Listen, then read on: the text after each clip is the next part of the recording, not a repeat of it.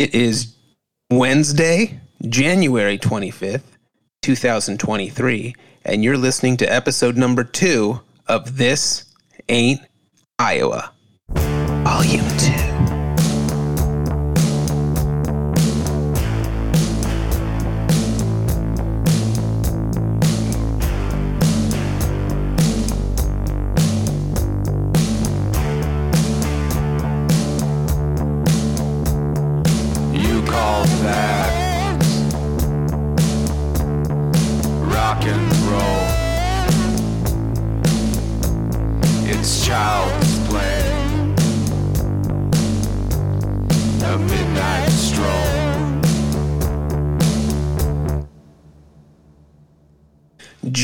Shit, ladies and gentlemen. Jack shit. Uh, listen, I don't know anything about the music industry. I don't really know anything about the comedy industry, and I was involved in it for the better part of two decades. But I do know that if you start with the name Jack Johnson, transition into Jack Evan Johnson, and then land on Jack shit, I don't know that you're doing it right. Well, I beg to disagree. Here's why. Have you ever fucked a bar stool on stage? Because that guy was pretty successful for a hot minute. It's true. And then the next five thousand people that fucked bar stools got progressively less uh, less exciting. Um, listen, I, all I know is uh, a bunch of people actually checked out Jack's music, which I love. Thank you. He gave that to us for free, so I encourage all of you to check it out. Uh, and uh, and I hope he's doing great. I uh, I appreciate it. Um, Tony, this has been actually a pretty humbling week. I mean, you know, uh, we launched this. We we knew that we'd at least have some listeners because there was enough people from those days still involved in our social media that that I knew we. I knew we weren't going to have zero listeners, which is probably what most podcasts who just start from scratch have right now. But I'm I'm legitimately like floored and uh, and and feel very grateful to how many people checked out the first show, how many people reached out, um, and uh, you know sent messages and uh, you know email, uh, hit us up on socials. Like I, uh, I'm gonna try and name as many people as I can later, but it was actually kind of a lot. Do you think this is the biggest response you've ever had in any any of your podcasts? You've done a whole bunch, some more successful than others. Even My Sports Radio at its peak, did it have this initial response? Well, I know it wouldn't have had the initial response, but when No. you mentioned that you were leaving, or I can't even remember how that went down, whether you did a final show there or not. You know what? I don't know that I did. Uh, I know that I was trying to kind of get out. Well, we'll you know, we'll, we'll kind of talk a little bit about when we go through the history of the of, of the podcast, and that's going to be harder than anticipated, and will probably be a slow release over the next, uh, which is how I have sex these days. it will be a slow release over the next, you know, however many episodes, but uh, it's just too big of a thing to to kind of be able to uh, spout off in one episode. But we'll everything's starting to sound like coming right now. Um, I gotta let me just let me just clear it up. Uh, we will talk about the MSR days, but yeah, no, it's funny that you mentioned that. I, as is often the case when I was working for another person's organization, I just fucking burned bridges, man. I really was not a company man um, which is ridiculous. The whole rest of my life, for the most part, I'm a pretty big rule follower. Like I'm not. I don't want trouble in my life. But man, when it came to this genre, for whatever reason, I just was a real dick about it. Uh, I don't know if it's just because I grew up in, the, you know, in in the in the age of the uh, Howard Sterns and David Lettermans, who did nothing but crap all over their, you know, corporate bosses every single day, and maybe that just got instilled in me. But for whatever reason, I. Uh, I did not uh, handle those situations very well. Even Don Best, I don't think, ended on the best terms. Um, but anyway, let's. Uh, well, we'll get to all that in a minute. I. Uh, uh, but anyway, I wanted to say thank you to everybody, and, and we'll we'll we'll name a few of you, as many as we can here in in a, in a minute. But we we talked a little bit about last week how you know we're we're we are changing. We're all 10 years older. We're bringing the show back, but it can't be the exact same show. And aside from content or tone or any of that, just the logistics of it. We used to start this show. I used to claim that we would start the recording at 8 p.m. but by the time I actually got like Troy to sign on, and then I'd have to give him a pep talk because he was always positive that there was nothing that we could possibly talk about. Uh, then by the time we started recording, 8:25, 8:30, and then I'd have to do a little maintenance on on the back end as well, usually about a half hour of, uh, of, of venting on the back end as well. So the whole thing would end up taking, you know, a couple hours. Not anymore, baby. First of all, we're kicking this thing off at 6:30 sharp. And uh, coming in just under the hour mark. And when we're done, hey, good show, Tony. Peace out. Next week, all right, great. And that is it. I I can't be fuck. I'm at an age where if something starts at eight o'clock, I have to already be out. You know what I mean? Like if if if my uh, wife and I are going to see a concert or a show, it starts at eight o'clock. Uh, yeah. Uh, no, we are going to dinner at six thirty. We're gonna have drinks. Maybe I'll gamble a little bit. You can't get me to come home, chill for three hours, and then we leave the house. Absolutely not. Uh, even when I do stand up, like if I go back to Tucson at Laffs on Friday nights, they do an eight o'clock and a ten thirty show, and I swear to God, I do that eight o'clock, and I'm looking around. I'm like ten thirty p.m. Fuck you! Like, what do you? Is anybody even awake? Will anybody be here for this? I forget that the uh, rest of the world doesn't operate under my current lifestyle. Um, but yeah, man, no, we're we're doing a lot of things real different. We sure are. Hey, I'm I'm the same, except I've always been that way. I'm not built for Yeah. stamina. I'm not built for sprinting. Give me one event every twelve months. I'm good. This this going out every couple of months. I'm sure it is for you these days. Uh, yeah, n- too much for me. Always has Well, been. Well, it's funny. So, one, uh, you know, I mentioned that I, I only do a handful of shows, and uh, al- al- almost none in Vegas anymore. There used to be a show that I was on pretty regularly called the Hilarious Seven, and that was good because it usually started at seven o'clock. Hilarious Bonus. Seven started seven. That's perfect for me. That is right in my dinner. wheelhouse. then you Exactly. Exactly. Yeah. You, you get home, eat something, go. I have one drink before, and now it, oh, right in my wheelhouse. Then they moved it to eight, and I'm like, you're pushing it, but I'll still do it.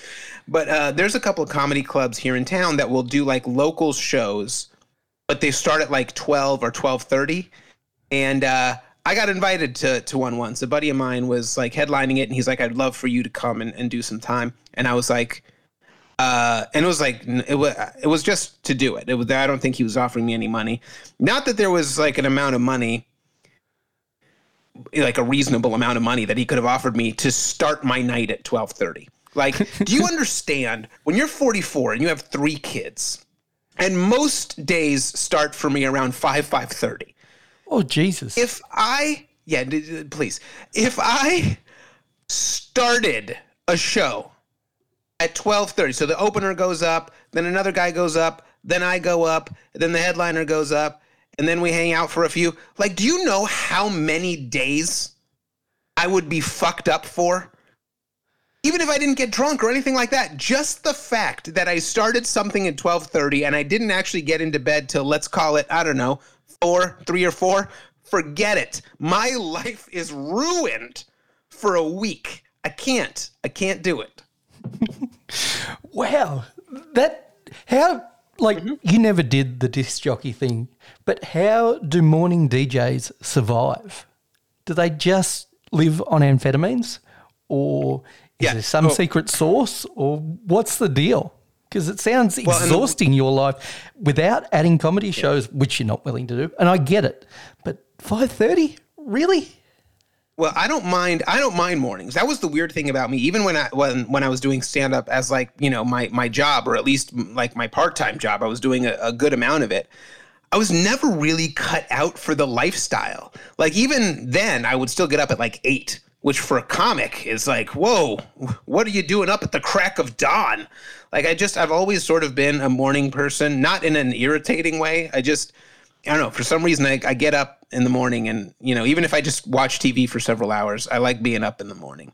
Uh, but uh, morning DJs, it's funny because they come in two in two classes, and I did a lot of morning radio when when you're you know a club comic. uh, a lot of times the clubs will make you get up early and promote your weekend shows on whatever like morning local top 40 radio show. So I've done a good amount of morning radio in my life. And they fall into two categories. There's either the old timers, right? They've just been fucking doing radio, bouncing from market to market. They are they're terrible. The only thing they almost always have going for them is one of those kick-ass deep radio voices. like if you have that voice, you can stay employed uh, for a while as long as you don't mind bouncing from Albuquerque to Alamogordo to fucking whatever other garbage cities um, you know you can find. Albuquerque's actually nice. Sorry, I didn't mean to call it garbage city. But it has a uh, ring to it. I get why you said Albuquerque. but but those people uh those people go to bed at eight o'clock. Like that they've been doing this their whole life. They have now adjusted their entire clock and schedule to it. These are the people that yeah they they're they're eating dinner at four. They're starting to they're wind down at six and they go to bed at eight. So they can be up at four to get to the you know to the station by five. That's those people. Now the really scary people are the ones like the bad boy jocks, right? They're like on the rock station and they're a little bit younger and uh, they fashion the, they, like in their mind they've considered they consider themselves to be a bit of a celebrity. And they're the ones that are terrifying because they will go out and and they will like party and they'll go to the concerts that the radio station puts on and stuff like that and then drag their ass in in the morning. And they are absolutely fueled by like cocaine and red bull and it is uh, you can tell when you're in one of those because they are coming at you fast and furious and that those are the ones i could do without quite frankly Hey, is that still a thing for comics? I, I don't know whether you've even got your finger on the pulse there, but to me, it Uh, seems no, like I mean- nobody's promoting anything on radio these days. It's still a thing. I'm sure people No. have it in their cars, but I mean, first of all, who's listening to radio? I mean, if, at this point, it's like satellite. I, I listen to satellite radio, and even that is like an old guy thing to do. that I listen to satellite radio, right? Most people are just like fucking, uh, you know, whatever's on their phone. So they have one bill. They have every song that's ever existed downloaded on their phone in various playlists, uh, or if they're into podcasts or whatever. Like nobody, I don't think, unless you're in a rental. Even then, people just listen to their phone. yep. Like I haven't I haven't heard regular radio in forever, but I know that even I mean in the last 10 years, I don't think I was asked to do morning radio to promote something ever. Because the only time I ever hear radio is if there's a construction job around the area. Tradies still use radios. And that's Yeah. just to drown out background noise, I think, or the tinnitus that they're dealing with. Yeah, exactly.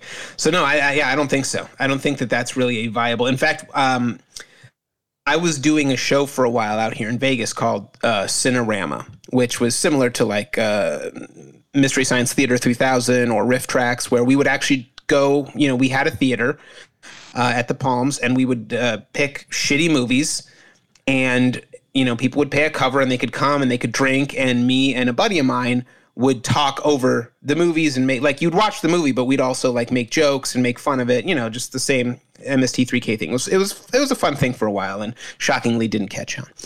Um, but uh, it was a. Uh, we we actually went on like the local rock station because we we I know one of the DJs, so we went and promoted it. It moved the needle not at all. Uh, I don't think anybody heard our interview on there, and uh, he even said like, yeah, if you guys want, like we could promote this thing for you like every month, and he quoted us a price, and it was not very much money. It was like it was like yeah for uh you know the six hundred dollars we'll we'll do your shows uh for the whole year uh, you know, whatever, fucking six times a day. And I'm like, what? Okay. It should be more than that. I mean, you could have told me it was more than that and I would have believed you. We didn't do it because I didn't feel like it was worth it even at that price. But it's, uh, radio's in a bad way. Well, But, uh, yeah. for the most part, unless unless you're selling water filters or gold or Brain Force Yeah. Plus, I've got to say, Yeah, Alex Jones can get some dime. I'm not saying he's successful in managing his business outside of that, considering he's being sold, being sued for a 1.5 billion. Um, Yeah. No, has been sued, I should say, and they have won 1.5 billion. Um, but he moves some shit. Silver coin, apparently, that's a moneymaker. You just need to be in the right grift, I think. Not just Yeah, like exactly. You you need to know your audience. You need to know your audience. You call that shit a Liberty coin, and boy, howdy, are you uh, are you rolling in money? I think you Uh, actually nailed. Oh no, it was a founder's coin, not a Liberty coin. But you were pretty close. I was just making it up, but honestly, if that had been it, I wouldn't have been shocked even a little bit.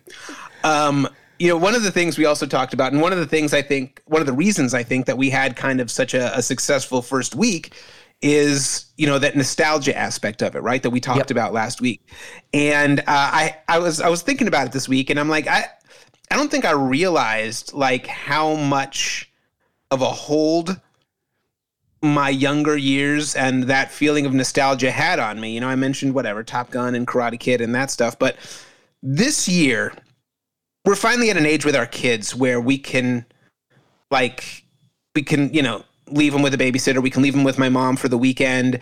Uh, we can even, if it's just for a couple hours, trust my son to watch the girls. uh, not for any more than a couple hours, because yeah, he's he he cannot be trusted. He doesn't make the best decisions, but we can do it for two three hours at the most. So my wife and I actually saw a shitload of concerts this year. Um, and I, I guess it didn't really occur to me at the time, but they were all essentially bands from the 90s. so I am going to run a list of every concert I saw in 2022. All right. Okay. And Tony, I want to see if you can name at least one song from each of these artists. Are you ready? Now, it should be known that the divide between music in countries was bigger back then, so that could be Okay. a, a reason why I fail. But All right. Well, listen, it. I'm, I'm, you're not. Uh, there's no punishment here, or I did- prize for that matter. So because don't you beat got to remember. up. I didn't know the Humpty Dance. Which was a, that was a focal point on this show for a, a brief section. The the Humpty Dance was mentioned at one You point. didn't know that. I don't even remember this. You didn't know that. You, uh, did I get mad at you then? Because I'm kind of feeling mad at you again. Yeah, that seems impossible. Then for there's no way you're going to know any of these if you didn't know the Humpty Dance. uh, forget it. But all right, we're going to try it, and if not, I'm going to give you a little playlist, and uh, these, these are all shit that you should look up. Ready? Ready. First band we saw, Gin Blossoms. Oh, I do know who they are, but I couldn't name a song. But because Your your your your your big ones are going to be "Hear It From You" and "Hey Jealousy." They're from Tempe, Arizona. Uh, probably the only good thing to come out of Tempe, if, if we're being honest. All right, so that was the first concert I saw. Uh, the next one after that was actually three artists performing on the uh, same show. The first one, Blues Traveler. Come on. can't name a track, but I know he was big in America. Never really made it big here. All right, so that's uh, uh, "Run Around" and "Hook." Those were the, the two big songs for Blues Traveler. Uh, and then after him was Jewel. Okay. Come on, we've talked about Jewel on this Um, Yeah. show. Pieces of You was the album I think that was massive. Oh shit! That that was like my high school like year ten and eleven period. That that- she was huge. So that's just me not having a good memory, but I know a shit ton of Jewel. If you were to play it, All right, we'll just say "Who Will Save Your Soul." That was her first big hit, but yeah, she's had a lot of them. Uh, and then this is actually not a band that I'm a, I'm a big fan of. One might say I'm not a Train fan, but I saw Train as well. You got a Train song? it was. That, did they do Drops of Jupiter or they were Drops like of Jupiter, good. Tony on the board. Drops of Jupiter. That's a that's a go. And here's what's funny. So I was really excited to see um, uh, Blues Traveler. I was a big Blues Travelers fan, and we actually got there. I thought we were getting there early, but it turns out like the concert had started. Train was the headliner, and they were actually paying Really? for the whole thing. Like, well, I know. B- believe me, I can't even tell you the arguments I had with my wife about this. She is a huge Jewel fan. She is an Alaskan, as is Jewel. She loves Jewel, and she could not wrap her head around the fact that Jewel was not headlining the show. And I'm like, yeah, well, I'm like, listen, I'm I'm not that big into Train either, but it, like Pat Monahan, the lead singer of Train, his wine company was sponsoring the whole tour. So let me tell you something. If I was sponsoring a comedy tour, I don't give a fuck who else was on the tour. I'm closing the show. So uh so yeah, so Train was was closing out the show. Um, so we got there, and and they on the website they put the time that they were going on stage. Real real dick move. But again, because we are, uh, you know, if this was uh, ten years ago, my wife didn't used to start getting ready for a concert until the time the doors are opening at the concert. That's when she'll start picking an outfit. Now it's fucking we're done with dinner two hours before the concert's supposed to start. So we're like, whatever, let's just go. And it's a good thing we did because, uh, yeah, Blues Traveler was actually on stage when we got there. And it was perfect because when you're dealing with 90s bands, and yes, you have all of these feelings, you're like, oh, I love that band. And then you realize, you don't really love that band, okay? like you love the songs that were playing on the radio when you were in high school, driving around. Like that's what you love. So it was perfect. We heard Run Around, uh, we heard But Anyway. Uh, they did a cool cover of "Devil Went Down to Georgia," except with harmonica. Nice. Uh, then they did a real shitty, like like a jam, like a blues jam, and I'm like, ooh, boy, if this is what the rest of their set was like, I am glad we missed it. Then they closed with Hook, and they were out of there. So it was great. I got the exact perfect amount of Blues Traveler. Jewel came on, she crushed it. Uh, and then after Jewel was done, Train came out, and my wife listened to their first song, which was Meet Virginia, which is good. Well, first no, first they did their new song. They opened with their their current single, Come on, which you is can't do that. Yeah, yeah, like which is something gold. I don't know. I, I'm I, I don't know. I barely know the old uh, train stuff. I definitely don't know their their new hits. So they opened with their newest song. Then they did. Um, uh, Meet Virginia, which is a song that I actually like, and then they uh, then they did a cover of the Joker, uh, Steve Miller's Joker, uh, and then my wife's good. like, I, it was like it was fine, and then my wife's like, I'm ready to go uh, whenever you are, and I'm like, oh. Uh, Okay, so we're, we left. We as we were walking to the car, we heard "Hey Soul Sister." That was good. fine, but uh, anyway, so so yeah, we we listened to uh to to some Train. Uh, all right, next batch of concerts Okay. saw. This is going to be a tough one. Saw Everclear. Oh, Everclear, they had a huge. They were like a one-hit wonder. They they had they had two they had two hits that got a decent amount of play, but I agree with you. There was always there's really only one song that ever really stuck in my head. Did they do Shiver or was that Fuel? No, they didn't do Shiver. So, uh, Everclear, you're you're you're undoubtedly comparing like in your mind you're confusing them with a different band that is much harder. Uh, Everclear is is they got a kick they got a the name that sounds like they're a badass, but they're pretty pop, pretty pop band. They did Father of Mine. That was probably their biggest hit. And then a, a, a song called uh, Santa Monica. Oh, All right. Santa Monica's the track I know from them. Yeah, it's a good song. Uh, Fastball was supposed to open for them. They were a one-hit wonder. They did a song called "The Way." Um, What? if you if you heard it, if you heard it, you would instantly probably be able to sing eighty percent of the lyrics. But I promise you, if I just say, "Hey, you know The Way" by Fastball," not a person who's listening could pull it up. But I promise you, like go like go to YouTube, hit it, and you'll be like, "Where were they going without ever knowing the way?" Oh, yeah. Trust me, it, you, you yeah, you know the song. You Yeah. know the song. Trust me. Yep, I do. Uh, anyway, they didn't show up, so we got some like uh, these two fucking locals uh, singing, and they did their best. It was fine, but it was uh, it was not great. All right. Uh, after that, uh, went to see Nelly. I knew Nelly was going to be in there with Riding Dirty. Um, did he do Riding Dirty? Actually, no, no. I, uh, he, uh, Country Grammar. That's their big one. Country Grammar and Hot in Herre, of course. Oh, yeah. Hot in Herre. Yeah. Um, they might have done writing Dirty. I I ended up having to leave early. Nelly went on two hours late. like it was fucking 1999. He showed up and went on two hours late. My Now- son called. It was an outdoor concert. My son called me and he's like, "I think I heard gunshots outside." I'm like, "Fuck my life." Okay, I guess I'm going home. Uh, let me just hear EI and then I'm leaving. Uh, but um, it was yeah. So we saw Nelly. Uh, we were gonna see uh, this one actually burned me because uh, I was excited about it. We were gonna go see the Spin Doctors. Oh, Come on, they got two songs. They got two. They got two songs. You know them. Um, uh, man, like I was just listening to Oh, them the Tony. other day. Two Princes. Yes, two princes. That was their big hit, and then they also had Little Miss Can't Be Wrong. That's right. Another good song.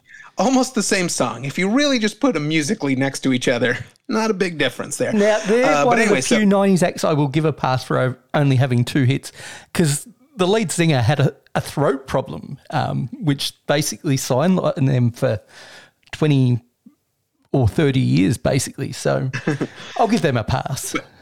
I was so excited. It was a free concert at like this whatever, like outdoor con- like car show.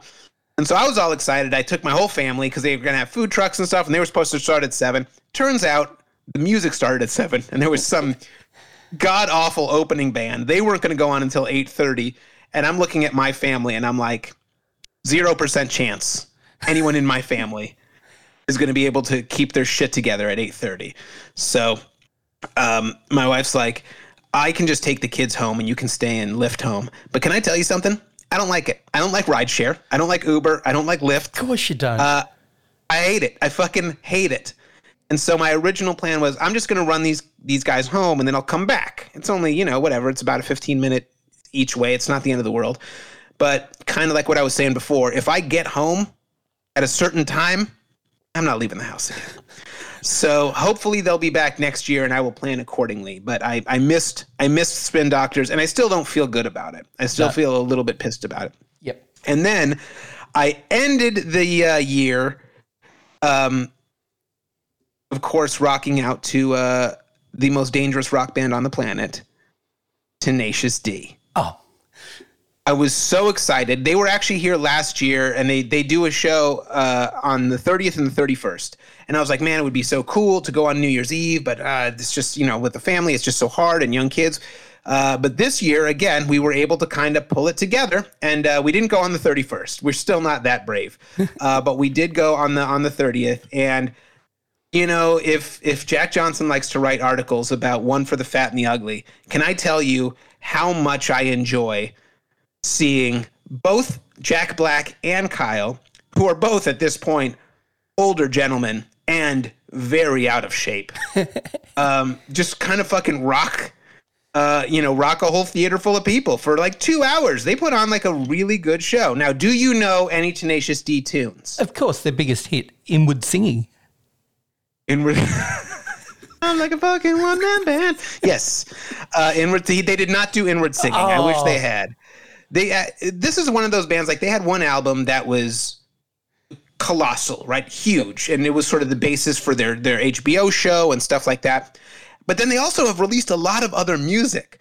So it was weird because I consider myself like a fan of theirs, but there were some fans of theirs at this concert that knew all the B sides, that knew some shit I'd never heard before.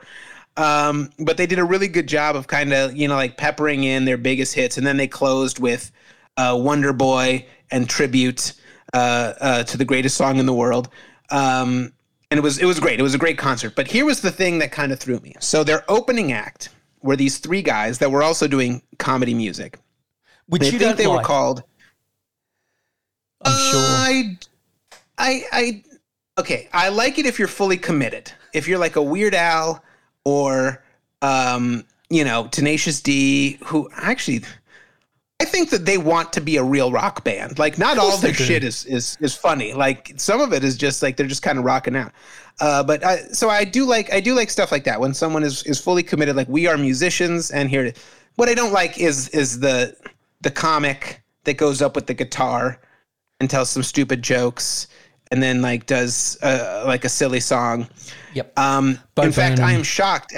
Uh, oh, I've, I've come around to Bo Burnham. Um, he he is he's a creative guy, but boy was he my arch nemesis for a lot of years, and he didn't even know it because he was a child. Um, but and he was uh, successful. Oh, Tony, don't get me mad. All right, I'm, I've left all that behind me. I'm not that guy anymore.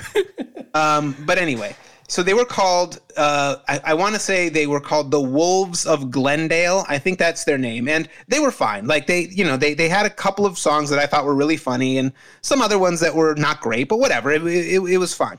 But there was one moment in the concert that enraged me. Right, it was towards the end. They're getting ready to wrap up their set and they're like, you know, we're just like, this is the biggest show we have ever done. Uh, you know, we just formed this band last March. And I sat there And I was like, I'm sorry, did you say last March? You guys have been a band for like eight months? I've been doing stand up for 22 years. I've never, like, you know, opened in a theater on fucking New Year's Eve for one of the biggest acts, you know, in musical comedy. You guys have just kind of threw it all together and hey, let's go perform in front of a couple thousand people. Fuck them forever. They were and they seemed really nice and they were actually pretty good. But uh, that that one detail really soured me on them really really hard. Um but anyway, so yeah, so that was uh, that was this year, man. Really, you know, if you want to talk about nostalgia having currency, it is clearly, uh, you know, destined for us to to come back and give this another shot because I am living in the past like a motherfucker. Well, I thought you might have done a Steel Panther show because I know. No, I haven't done Steel Panther in a while. That's uh, that was yeah, that's uh, that as you know, that show uh, that that band has a lot of uh, significance in in my life. I do. Uh, they, without knowing, they, without knowing, they provided the music for the DU Diary podcast. uh, thank you for that. I think it no longer can be found anywhere, so you can't sue us. But um, it was, uh, yeah, they're great, but they, they're not really, uh, they're not really bouncing around Vegas that much anymore. Sadly. Bummer. My, I had a surprise one hit wonder play as a warm up act, and I didn't know it was him until he played the last song because he he went. It was the support act for the Dixie Chicks when they toured Australia, and Okay. it was it was a duo on stage, and they went by whatever name. And the mm-hmm. last song comes around, and it's like, you might know me. I had a hit in the '90s, and this was in the 2000s when the Dixie Chicks were huge. It wasn't like last year. They they were at their biggest at this point in Australia before the whole burning of CDs in Texas thing happened. Oh wow. okay, that's a while ago. Right. Yeah, but this guy said, I had a one hit wonder. You may know me. The song's called Lullaby. Do you know the artist? No, but I know that song very well. Shawn Mullins. Uh, that. What's his name? Shawn Mullins, I think is his name. Shawn Mullins. I remember that song was what was so weird about it was just him like literally just talking. Yes. Most of it. Most of it is him uh, uh, as a uh, Nashville with a tan or whatever. Like he uh, like he just talks through the verses are just him talking and then there's the the chorus where the you know the lullaby pops in. Wow, so he closed it out with lullaby, huh? Yep. Hey, at least he knows Wow. where his bread is buttered, I suppose. He knows. You know, it's funny. Like you, you hear that every now and then. Uh, speaking of Blues Traveler, like he, uh, they were mentioning. Um, I heard him in an interview. This is years and years ago, obviously, and uh, they were being asked about like, you know, you, you ever get sick of playing your songs? And he's like, listen, uh, yeah, I mean, I'd prefer to just play new music, but what am I gonna do? Like. The song Runaround bought me my house, so I'll fucking sing Runaround every night. I don't give a shit. Yep. Like exactly, which is exactly right. Like uh, it's it's sad when I see comics, you know, uh, not change their act, but that's a different animal. You don't want the audience to talk along to your comedy set. That's a nightmare, Yep. right? But music that that people want to be like, hey, I know this. I'm going to be part of it. So yeah, just play your hits until you die. Don't be an asshole. Yep. Um, But the bad thing is, if you're somebody like Lisa Loeb, she can never lose those glasses from the film clip. She's got to do that one true. song. She can't even change her look. Yeah. she can't be young these days either. Tough break. Uh, I bet she still. I bet she Oh, still. I think looks she's good. doing fine. Yeah, I bet she still looks good. Man, if I could have had a one hit wonder, fuck, dude. That's uh, every now and then I think about how great it would have been, like to have certain people's career, and like just to have like a really monstrous one hit wonder that won't go away. Yep. So you just get a check. That that would be great. And if you're really hurting for money, you show up somewhere and you sing it. Oh, everybody loves it. That's uh, Although I life think goals. What are you gonna do? I think the better gig is the TV show stars, like your son when he went and got the autograph. Um, that's the gig to do. gross. Star in one TV show, and then get people to show up at conventions, sign a few autographs for 150 bucks, and you're golden. Pete Rose Hey, it. what do you think? What do you think this is, motherfucker? Like this is me trying.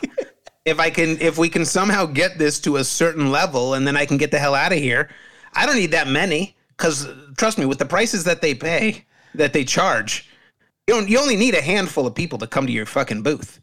Uh, so that's what I'm going for. I just uh, this is this is me, you know, trying to find an in, uh, so I can charge for my uh, for my autograph. All right, listen, let's get into it. So I uh, I, I wanted to I wanted to kind of give a, a a shout out to some of the people that that posted um, and reached out and uh, and just because again it, it really did mean a lot to me. So uh, I'm gonna run through these lightning fast. Okay. Okay. Uh, first of all, Griff AD, one of my absolute best friends, and uh, one of yours as well. Well, we'll get into you know some, some work that you guys do together.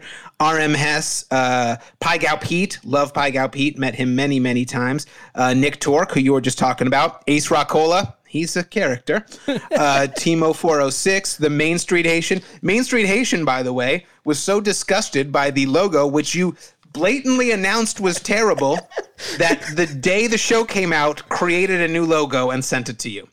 So we now have a new TAI version two logo, volume two logo, uh, created by the Haitian, and it's uh, it actually looks really good. Uh, so thank you. Uh, Y2K and Patch 406, also known as the 509 motherfuckers or the Sorry for Your Luck crew. We're actually going to be hearing from them pretty soon. Uh, Indy Steve, Jim in Texas, Stu, the young man that I helped raise. Uh, Dad Ain't Hip, who used to go by Photo Man, uh, I believe, right? yes, They're the same guy. Yes, same Okay. same same guy. and okay, former yeah. podcast former podcast host. Perhaps we're coming back. We're not. Polarizing images, of course. Oh my god, I remember. I totally forgot that existed. I can't wait till we get to, to your filmography here. When when we fucking when I uh, when I go on. What was the name of that guy uh, that did Inside the Actor Studio? Oh, James Lipton. James Lipton. I'm gonna James Lipton you later. Tell me about polarizing images, and then nobody claps. Um, Kilo, Mad Matt, Mad Matt. I remember that guy. I believe that uh, Mad Matt is from Germany. And uh, even though I'm not a beer guy, when he came to visit, he took me and the uh, other hosts out to a beer pairing dinner at Spago, which was fucking amazing. Uh, one of those weird things I just remembered when I saw his name. Uh, Trumpet Man 78, Table Max, uh, Spoon showed up. Spoon TAI, the only person with a confirmed This Ain't Iowa tattoo on his body. I'd forgotten about that. Oh yeah, uh, my oh of course my darling and my number one fan, Mrs. Sadie Breeze, uh, Katie twenty four seven, previously known as Katie seven and seven, a huge mainstay uh, and uh, someone that I've gotten a chance to hang out with her and her wife Eden many times. Uh, love them both very much.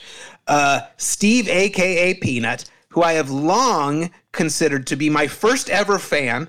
Uh, when I was doing the poker show, he probably saved that whole show because he actually added some legitimacy. He knew something about poker, a lot more than I did, but he also liked my bullshit. So having him like around and contributing really kind of I think kept me afloat while uh, people were um, uh, hating uh, hating me. uh, travel any travel any direction. Uh, Okie for you. Uh, ND specialist. I actually met ND specialist. I believe, if I have this right, she was originally from North Dakota. She lives in Las Vegas now, and I think she came out to see me at a comedy show one time uh, that I was doing. And uh, yeah, she's she's super. Uh, she's still a super fan. cute. Yeah, still a fan. Uh, super cute. If you're show. if anybody's anybody's looking, uh, I don't know why I said that. If anybody's, why did I even mention that she was cute? If anybody's looking, like I'm fucking fiddler on the roof over here. What a weird thing to say. Or like I'm her pimp or something. I'm I'm sorry. She's probably doing fine. I don't know her situation. Leave her alone. I, I'm sorry that I mentioned it. It was odd. And Um, especially to our the, these crew that are in the Discord, at least these are not people you Yeah. want to. These are not. Yeah, if you get any DMs, just fucking delete them. These Yeah. people are terrible. I'm so sorry. Including Uh, myself. Jet Set Chat. Delete them. yeah. Jet Set Chat. I also met her. She's also very Yeah. Uh, and uh, we got a few others. At this point, I'm just going to run the last uh, few. Uh, Eddie Chapman, Blind Nomad, Pray for Snow, Grammar Purist, formerly known as Grammar Nazi, but he's got fucking class. And when Nazis came back as a real thing, he changed his name. Well, I kind Uh, of forced respect- that name change um, because he's Oh, a listener really? of my other podcast, and I just used to refer to him as Mister Nazi when Oh, uh, he well, had anything to say. Yeah. Uh, oh, I wanted to uh, give a special shout out to my sister in law, Elise, uh, because she listened. She was never a listener before. She could be our first confirmed new listener. Uh, she listened and actually sent me a really nice message about how much she liked it. And it meant a lot because number one, she actually has a pretty good comedy IQ. But number two, she's related to my wife, and I can promise you neither one of them are in the business of blowing smoke up anybody's ass. See, that's where I Um, wasn't where my- sure. I know your wife won't do that, but sometimes siblings are different. No, now uh, to, to be fair, she wouldn't have reached out just to tell me what was wrong with it, which my wife may have done. But uh, she just wouldn't have reached out at all. If it was shitty, she just would have. There was no reason to tell me at all that she had listened to it. But she did, and she told me she liked it, so I really appreciated that. And thank you so much. Uh, is Lulu, who I actually met at a TyCon, and El Capitan, who was an original listener but did not find out that we were back until uh, it was, uh, I guess, mentioned on your podcast forum, which again is something that we're going to get into later. So there it is. Uh, I'm sure there were more of you. Um, I apologize. Uh, if, I'm going to do my best as I see people pop up to, to at least give you a shout out because you deserve it. Uh, you really made this a, a very warm welcome. And, uh, and you know, I'd, I'd love for you to continue to be a part of it moving forward. So, I don't know, Tony. I've actually talked way longer. We talked way longer than I already thought we were going to. So let's focus on you for the remaining time, and we will get into the history of this show uh, over the course of the next shows. But I really want to talk about. Uh, first of all, how you and I kind of uh, linked up and sort of what you've been up to over the past uh, 10 years. So, let, let- tell your origin story real quick. Well, I was an online poker player back in the days when it was legal in Australia to play poker. And I actually did reasonably well in one of the big sit and goes and got enough for one of the 20 gig color iPods, if you remember those back in the day. Uh, mine I didn't know this part of the story. Nice. Yeah. Sweet. And then, of course, I was big into the poker boom, as everybody was at that time. And that's why how I found your podcast because I didn't know what podcasts were before that thing. Got an mm-hmm. iPod. It was a category on the iPod. Looked them up. They said pick something that you're into. So that's how I found your show because it was fairly highly rated and it was the only poker show that actually had any humor. And I think that's Right. maintained to this point in history. Most poker shows are pretty fucking dry. Well, th- so yeah, and, and just to give people a little bit of a background on it, so Yeah. when uh, I when I moved when I moved to Las Vegas from New York, I was determined never to have a day job. I of course ended up having to get a day job relatively quickly, but uh, you know, I was just kind of looking for ways to support myself creatively, and I didn't know what a podcast was either. But I saw this ad somewhere. You know, like, and, and it made it sound as though I could be like a radio host. And so it originally was, you know, sports betting and I, I like to sports bet. I don't know anything about it. So it ended up being part of this brand new podcasting sports podcasting uh, uh, network called my sports radio. And i started off doing the, the sports betting show. I was terrible at it but he offered me a poker show which i also like playing but don't know anything about but i jumped on it and um, and kind of turned it into a little bit of poker and a lot of me telling weird stories. And that is that is how i built my initial fan base. Yep. um, was on the my sports radio network and uh, you were one of those fans and then you decided to to up the ante to not just be a listener but you reached out to the host of that uh, site and then you can take it from there. Well, again, like like you, he he has a way of sucking people in to doing more shit that they, than they want to do, and he he put a thing up on the boards. You know, when you used to bang the boards. Um, if anybody would like to help out with a little bit of production, one or two hours a week, um, just let me know. And I thought, oh, that sounds all right. A couple of hours a week gives me something to do. I can I can learn a bit of editing, and that that'll be a fun skill that I'll never use again. But hey, let let's give that a try. and turns out I ended up doing. One week I did every single show on that network, and if you remember, there was a lot of shows. There's that a I- lot. But that dude was so date rapey. He did the same thing to me too, Yep. right? He's like, hey, you know, do this, your shows. And then when it got a little popular, he's like, hey, you know, this guy's uh, actually not going to make it. Can you fill in on this? And I would just keep saying yes. So yeah, he did. His his method was like, let me let's choose just the tip. And then all of a sudden you're like, I mean, I guess I've come this far. What can I do? Right. And then Yep. like you're now you're in it and you're like, I don't like this. So that's that was his entire business plan. Yeah, was he he was the- to people. He was the Andrew Tate of podcasts. Uh, So um, I ended up doing a whole bunch of shows. I worked with you quite a bit, and that's where my grabbing a chat thing came from because he was always giving me notes on the editing. He didn't want to do the editing himself, but had to edit a whole bunch of tracks together, cut it together, cut people out, cut people in. Um, and so I, I did that for a little while.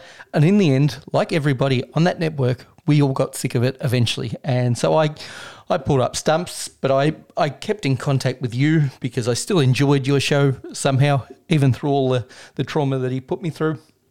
And um, Well, and it was funny because you reached out to me once. It was it, it became clear. So you know, kind of what you were saying. It became clear at one point that I was very unhappy at the network. Yep. Um, I uh, I was not uh, I was not doing a good job of hiding that fact, and I think you picked up on it, and you sent me an email basically saying, "Hey, man, if you ever want to do something not here, like." yep. I'll work with you. Right. And yeah, and and almost instantly at that moment, I'm like, okay, perfect. Cause this place fucking sucks. Uh the, the last straw for me was this is a and and this is actually I don't know how many people know this story. It was uh, I'm sure I've told it before, but so I was doing the poker show, and again because there were not so many poker shows, and we were so early, I kind of got a decent fan base.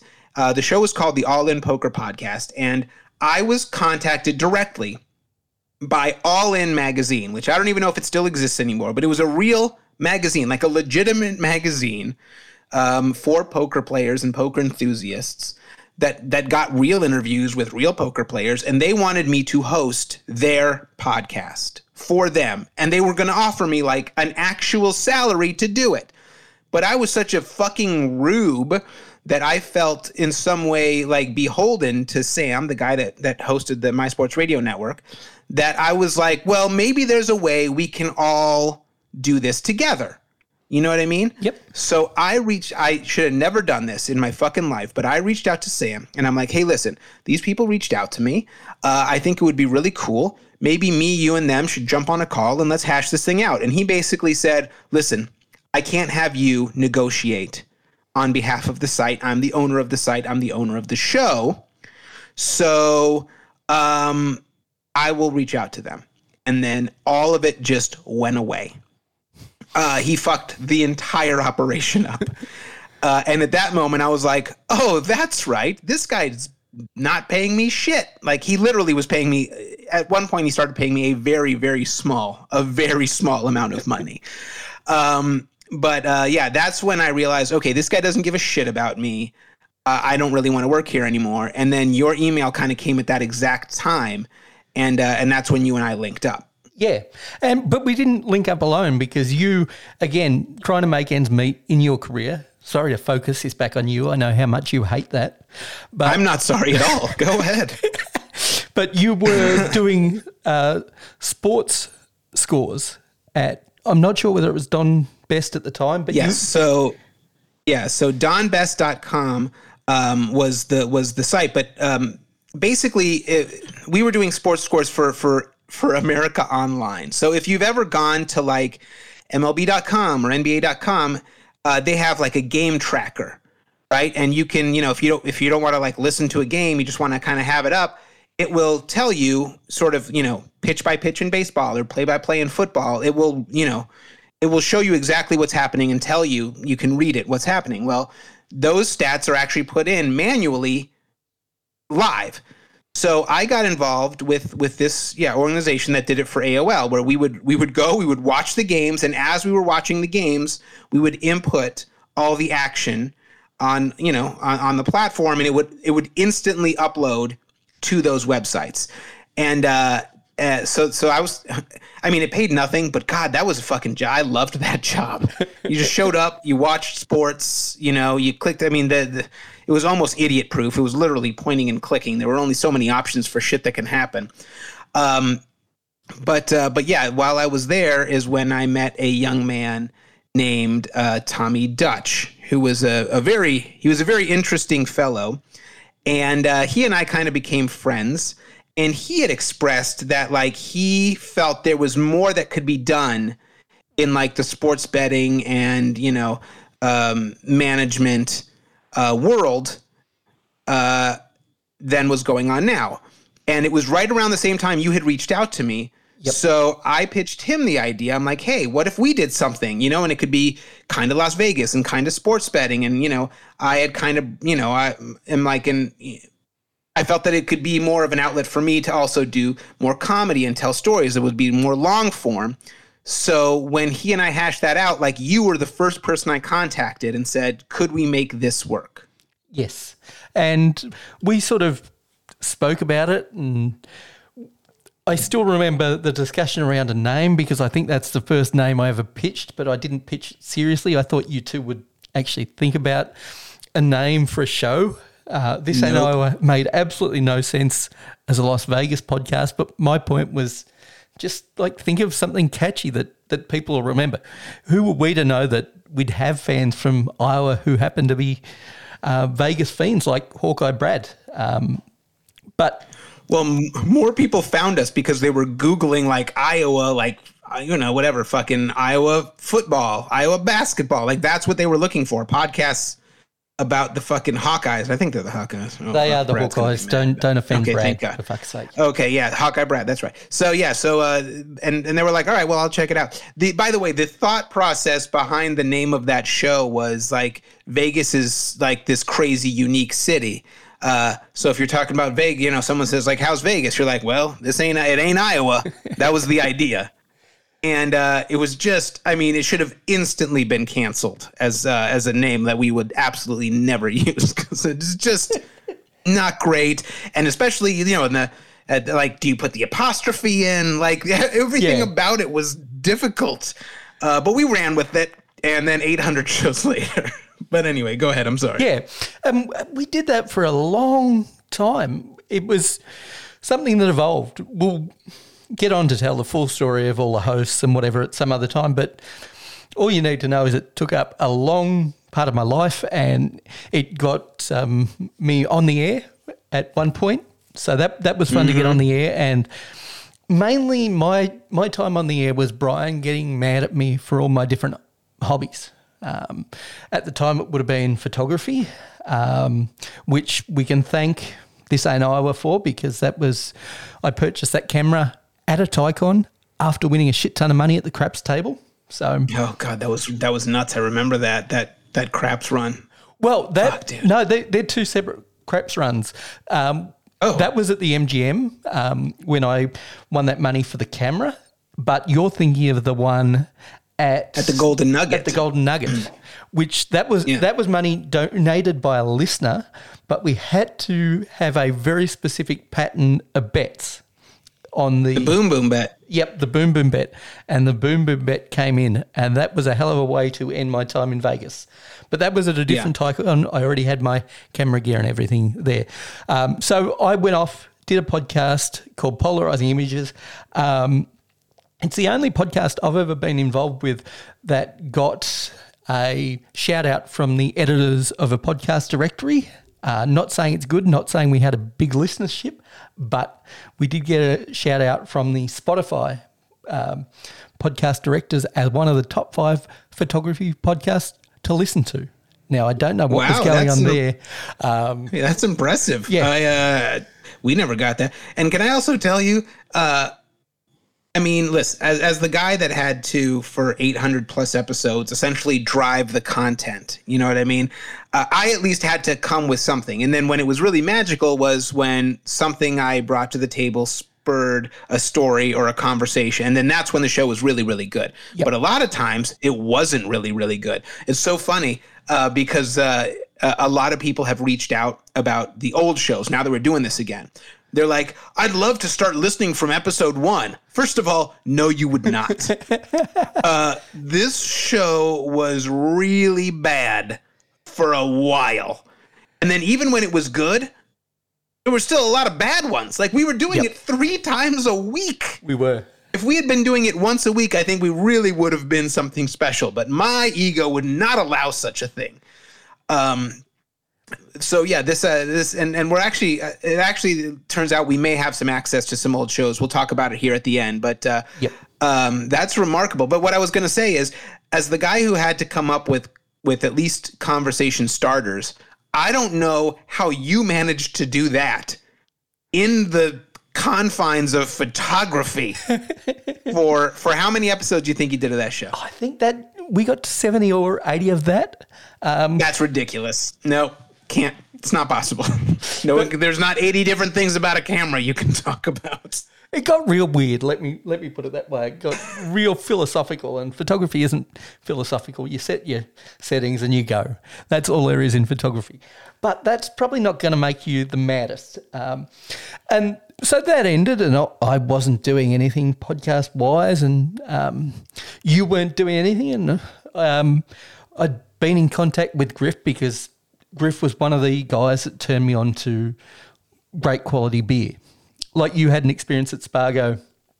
Um, Griff gave me a six pack um, when I was in Chicago, which I took to Vegas when we were doing a Tycon, and those six beers changed my life. Um, so we'd been in contact. Mm-hmm. Oh, and we also Yep. we also actually don't don't fast forward through the fact that we did a podcast in between there. well, this is the one I wanted to talk about. Actually, I wasn't oh, going I'm to sorry. get Oh, I didn't realize. one. Oh, I Yeah. thought you were I thought you were going current. Oh wait, go go go. Yeah. Sorry. And so we became friends through that six pack. And because of your friendship that developed with Griff and his lovely wife, Kelly, um, I'd kept in contact with him. And I thought, we've got a common bond around food. We all love food and TV shows around food. So briefly, I forget how many episodes we even did of that show, but we did a show called Table Freight, which wasn't listened to by many people. We really didn't promote it. You weren't in a headspace to promote anything. Um, I No. don't think you put 10% of the effort you've already put into this show total over the run of that show. and that's fine. I. I know That's who fair. you are. That's fair. Um, Yeah. But it was a show we did in uh, past time, and then Griff and I, when you couldn't record, would do this this show that made you mad, which was kind of cool because you know how much I love making you mad, called Sidebar. Um, Mm, Table mm-hmm, for 8 just met its natural end. We were done. There's only so much you can talk about food when. Um, yeah, there is only so much you can talk about food because every food TV show is a rehash of another food TV show. Of the same. Yeah, of course. Yeah. So we finished that up, but Griff and I stayed in contact and we're both big beer guys. And I said, let's let's do a show around beer. And he's like, I don't really want to do a show around beer, but I said, we'll make it 10% beer. Just give me a category to put it in. Kind of like this ain't Iowa. It was never about Vegas, but we had to put it in a category. He's like, fine, Sure. we'll do that. And we've done 130 odd episodes of a show called the Beer Engine Podcast. That's impressive. That's Yeah. that's not easy to do. That is uh, hands down. I think the longest running, uh, other than this ain't Iowa, the longest running thing you've you've ever done. I don't even think behind the bricks. Uh, No. uh, my my my comedy podcast that we did for a while. Uh, I don't even think that made it to that many episodes. No, I don't think it did. And it's something that Griff and I do just purely out of love of getting together and chatting for two hours every week. Uh, it's recorded tomorrow. So if people want to listen to a new show, there'll be a new show coming out tomorrow. And we generally spend about 10 minutes a show talking about beer. We talk about our Discord that we've got. We talk a lot about the NBA and we talk a fair bit about uh, conspiracy theories or cult religions and stuff like that. Hmm.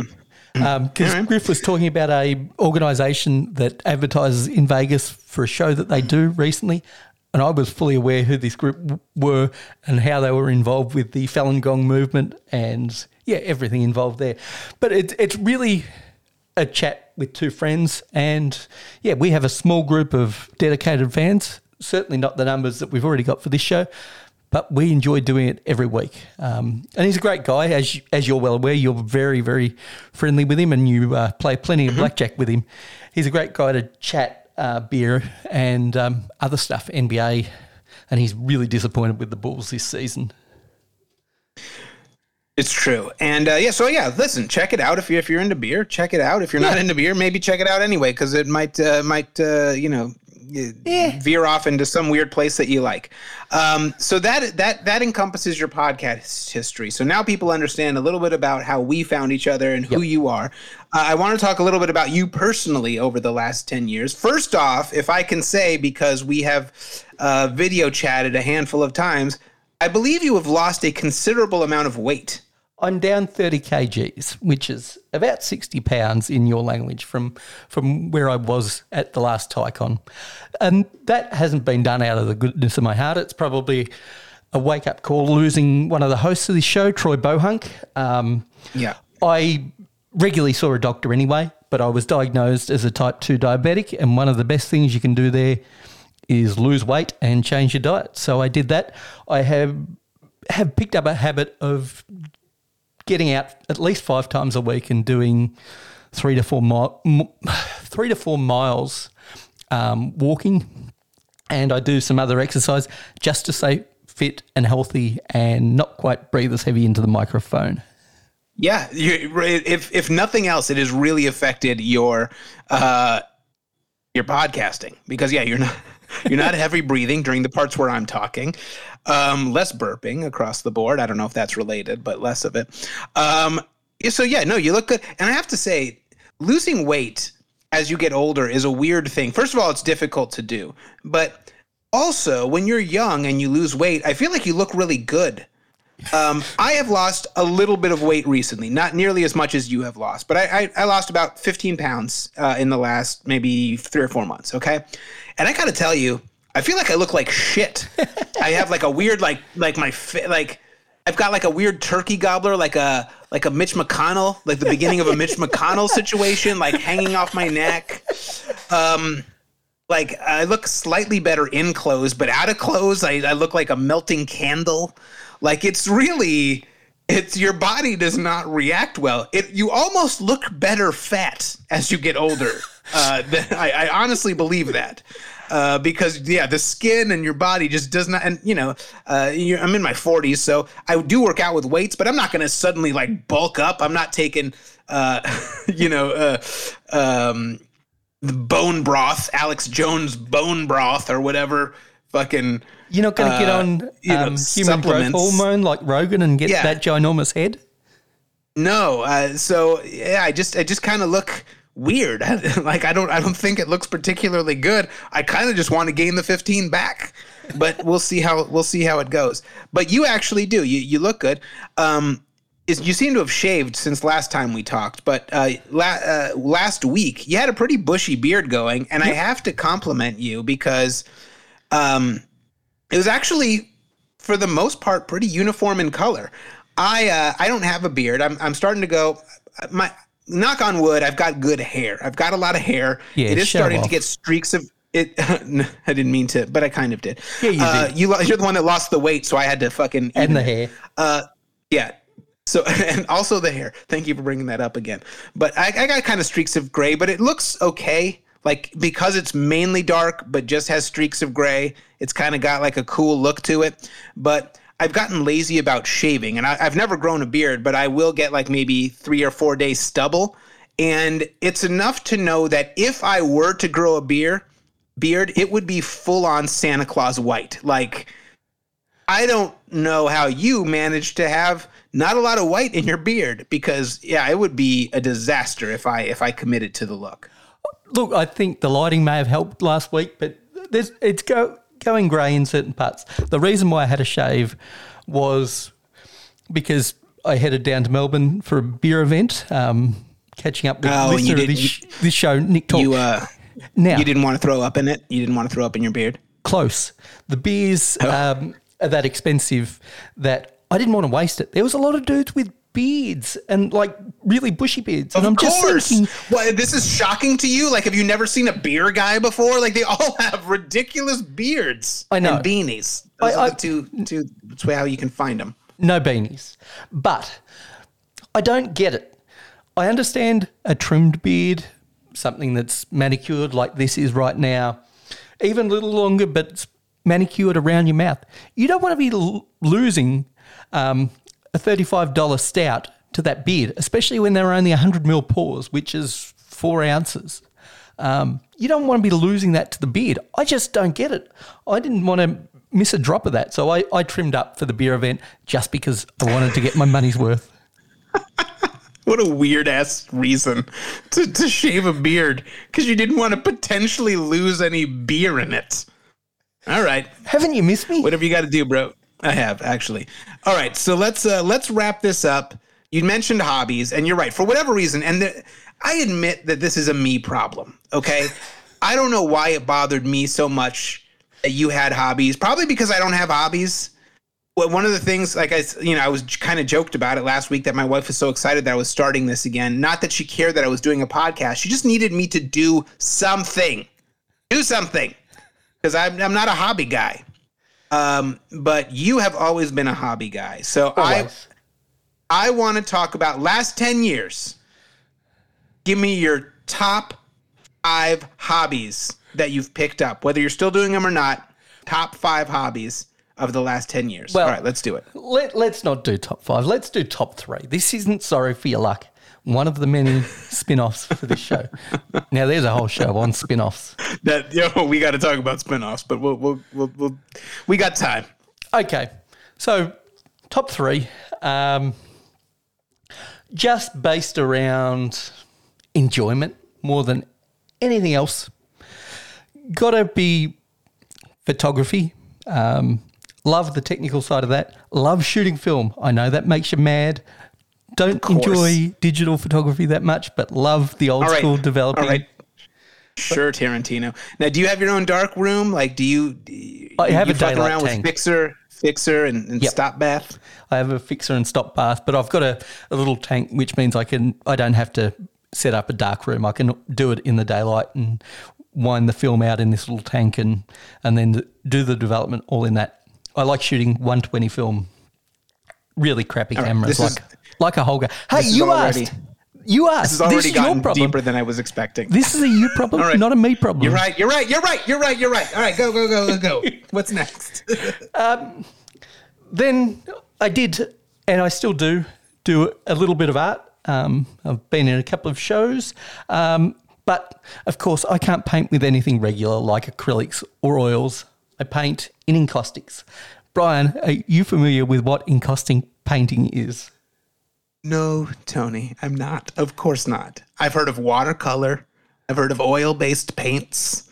I've heard of uh, acrylic paints, but I've never heard of whatever weird random shit that you know you probably you know it's a handmade by an Aboriginal uh, person in your in your country. I have no idea what what you're what's it called agnostic. No, that's not right. that's a religion. Enca- what is it? What is it encaustic, encaustic, which means to bu- right. to burn. Because outside of cave paintings, it is the oldest form of painting that is available to you. It was something that was uh, revived by a guy called Jasper Johns, famous for painting the American flag in. I've heard of that guy. All right, I know who Jasper Johns is. Okay, I know some stuff. So you paint with beeswax and you use a blowtorch to uh, move the paint around and, and seal the paint off. So that's perhaps number two. I Um, can't imagine a world where I feel comfortable with you. For people who don't know, uh, uh, you you only have one really good working hand. Yep. So the thought of you just fucking wielding a blowtorch around the house is troubling. Hey, But, uh, the danger's a part of it. What can I say? Who doesn't love a bit of like actually- burning the house down? I can actually respect that a little bit. Okay, go ahead. All right, number Um, three. No, honourable mentions time. Oh, of course, Um, of course. I like messing around with, and this makes you mad for real synthesizers to make really crappy music for podcasts. I deliberately, I thought I can only make the guy so mad. I'll put up stickers in the Discord. I will bring up hobbies. If it turns out, if it turns out that you're jack shit, my mind is gonna get blown. Jesus, if I was that good, I wouldn't be doing this podcast. and I wouldn't give it up for free. Um, True. Yeah, but I mess around with some music gear. Um, uh, the other honourable mention, of course, is my current love. It is cooking pizzas. I know you don't count this as a hobby, but when you spend 48 hours on a dough, it's a hobby. It's wood fired. It takes a little bit more skill than just throwing it in an oven and waiting for the timer to go off. And number three, it would be something that you wouldn't have picked that I actually hand make scarves. And I've actually turned this into a business and have sold three scarves in the past couple of months. So there you go. All right. Well, let's not throw the word business around. Um, but uh, listen, this is is this what with the loom? Is this Yeah. what you're doing with that loom? It is. I, I I do have to say, first of all, I I have seen your scarves, and I actually am impressed by it. I it it is I do believe that working with a loom is a true skill. Uh, and I am impressed at the fact that you have, um, you know, gotten to a point where you're so good at it, you could make something that looks like a scarf, and some people will sp- spend some money on it. So I'm not, I'm not shitting at this at the at your skill in it. It's just I don't even know how in this century a man of your age could be like, I wonder if I should start fucking with looms. You know what I mean? Like, how do you even get to that moment where you're like, I'm gonna be a loom guy? Well, you need something to pass the time while you're watching the Tour de France. All right. Well, I guess we've just uh, you just you just went ahead and put a nail in that coffin. We're never doing this segment again. Um, all right. So that is what Tony has been up to. Everybody, listen. We are we we should wrap this up. What's our time? Where are we at on time? We're at an, an hour and 11 minutes, right? God damn it! Now I'm in now I'm in overtime. I, I was never going to get this far. All right, let's wrap this up. Um, I uh, I did want to say yes. so I mentioned earlier that there are people that have interest in the old shows. We didn't save them because we were pretty sure we were done. But you actually do have uh, uh, an update on that, right? Yeah, thanks to the forward thinking of a listener. When all the old shows were put out by a, a different listener, he grabbed them all, he put them on a hard drive, and he's given me access to those files and said, feel free to do whatever you like. So thank you to Nick Talk, listener of the Beer Engine podcast. You can find that at thebeerengine.com. Um, or is it the Beer Engine podcast? Again, you know me with naming shows. Oh boy. Oh boy. I mean, I would make fun of you for this, but I like you just had to walk me through signing into our email account.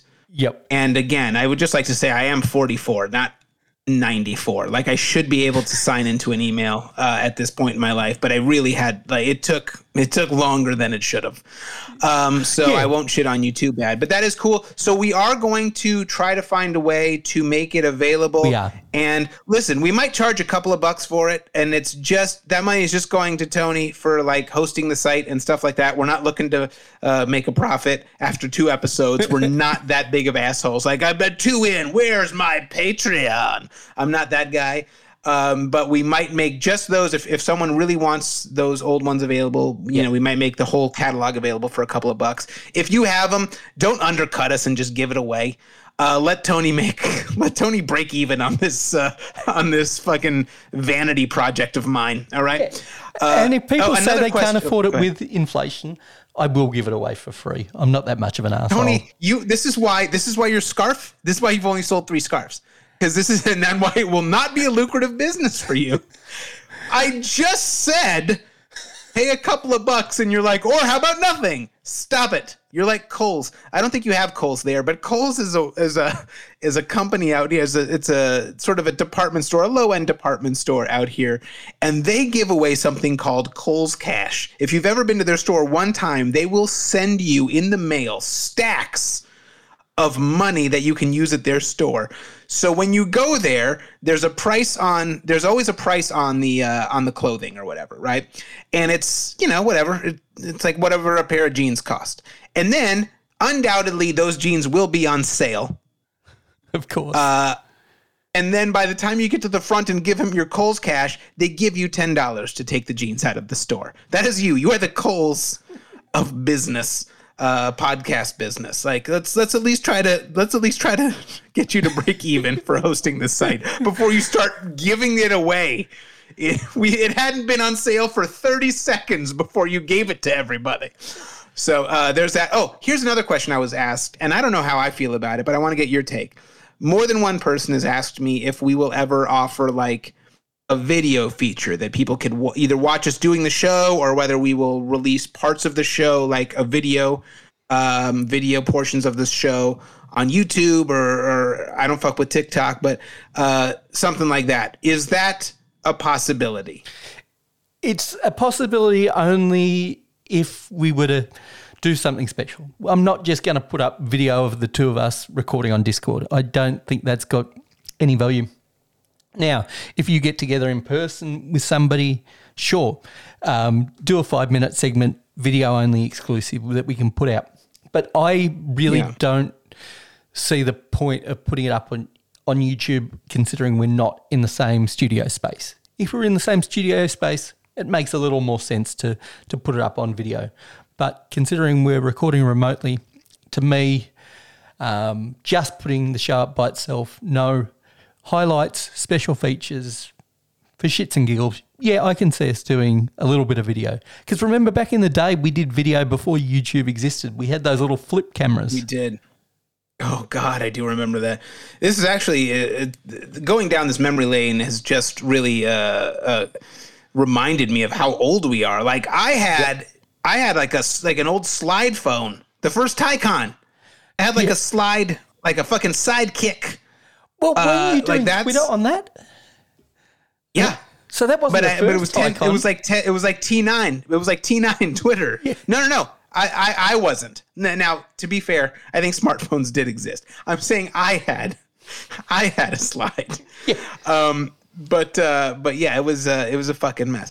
Um, oh, uh, I I do want to kind of go through again all the ways different people can reach out to us, and I I will start to be a little bit more active. I had kind of burned out and had and pulled back from social media, but I am doing better. I'm trying to be better uh, about uh, engaging with with all you guys again because you have all made efforts to engage with with me and with us, and uh, and that is meaningful to me. So I'm going to make more of an effort uh, to to do that. Um, so before you tell everybody all the different ways, I just want to tease next week we will be back, our last show for January, and I am happy to announce that guest hosting along with us will be the one and only Mophobes.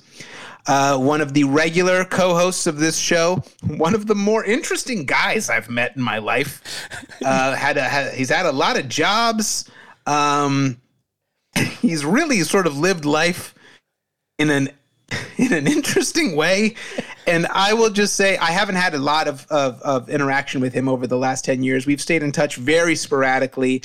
Uh, we've talked a few times, obviously, you know, recently just with the relaunch of this show. But I am very interested to find out his living situation, his job situation, uh, his romantic situation. Like, I don't really know much about what is happening in this guy's life. So I uh, that will be next week, our last show of the month. Uh, and I hope you guys will tune in for that. All right, Tony, Now, wrap this up. Can I How just give a should we go? teaser to the Mophobes episode? I've been course. in a little bit more contact with Mophobes through a poker game that he used to actually attend every now and then. Now he's just still on the text message chat.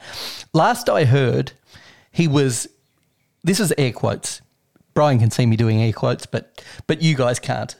He was traveling across the country back and forth trying to sell a magic trick. That's the last I heard from the guy. Don't know whether that's still his current hustle, but that's the last I heard.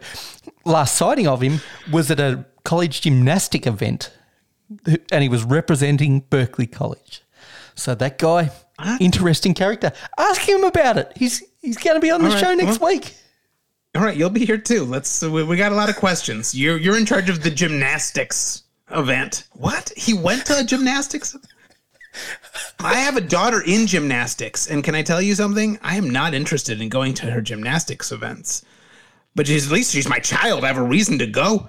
All right, If listen, you- we're going to talk about it. We'll talk about it. Yeah, week. if you were the president of the former student body of your college, why would you be that in the first place? And specifically that for the was never- gymnastics portion of, I'm sure you would attend the gymnastics event.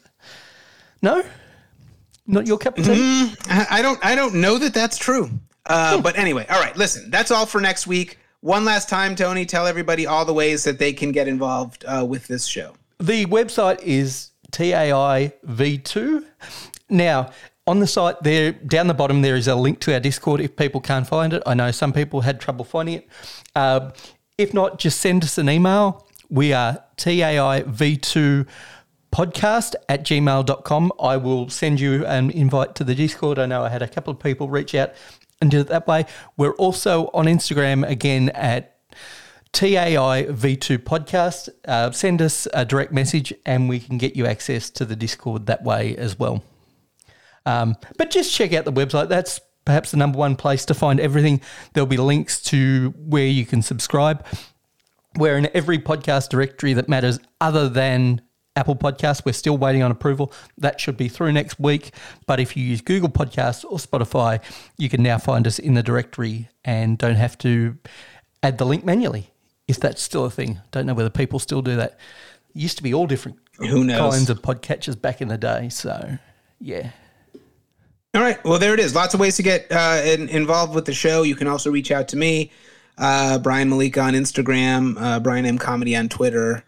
Um, Check us out on, I mean, Discord. You'll be in the Discord hanging out. I'll be I'll be in the Discord. I'm gonna be I'm gonna be banging the Discord boards. No, Ah, no, God, no, I just no, really I really no, got to get a hold of this. I just I don't feel like I've got a grasp of how this works yet. Uh, anyway, that's it. All right, I'm stopping the show. We'll talk to you next week. Mophobes will be with us. Thank you, thank you, thank you, thank you, guys, so much for this first week. It's been uh, phenomenal, and I, I hope you, uh, uh, I hope you'll stick with us, even though this was a Tony episode. They won't all be Tony episodes, uh, uh, but I, uh, I, I hope, uh, I hope you enjoyed it, and we'll, we'll talk to you next week. Goodbye. And just because it's a Tony episode, I'm going to play some of my music as an outro. Sing along, Brian, if you know the words. You made this? Yeah. well, I remixed it.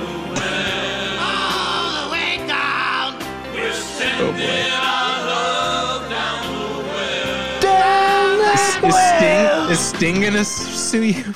Probably. Goodbye.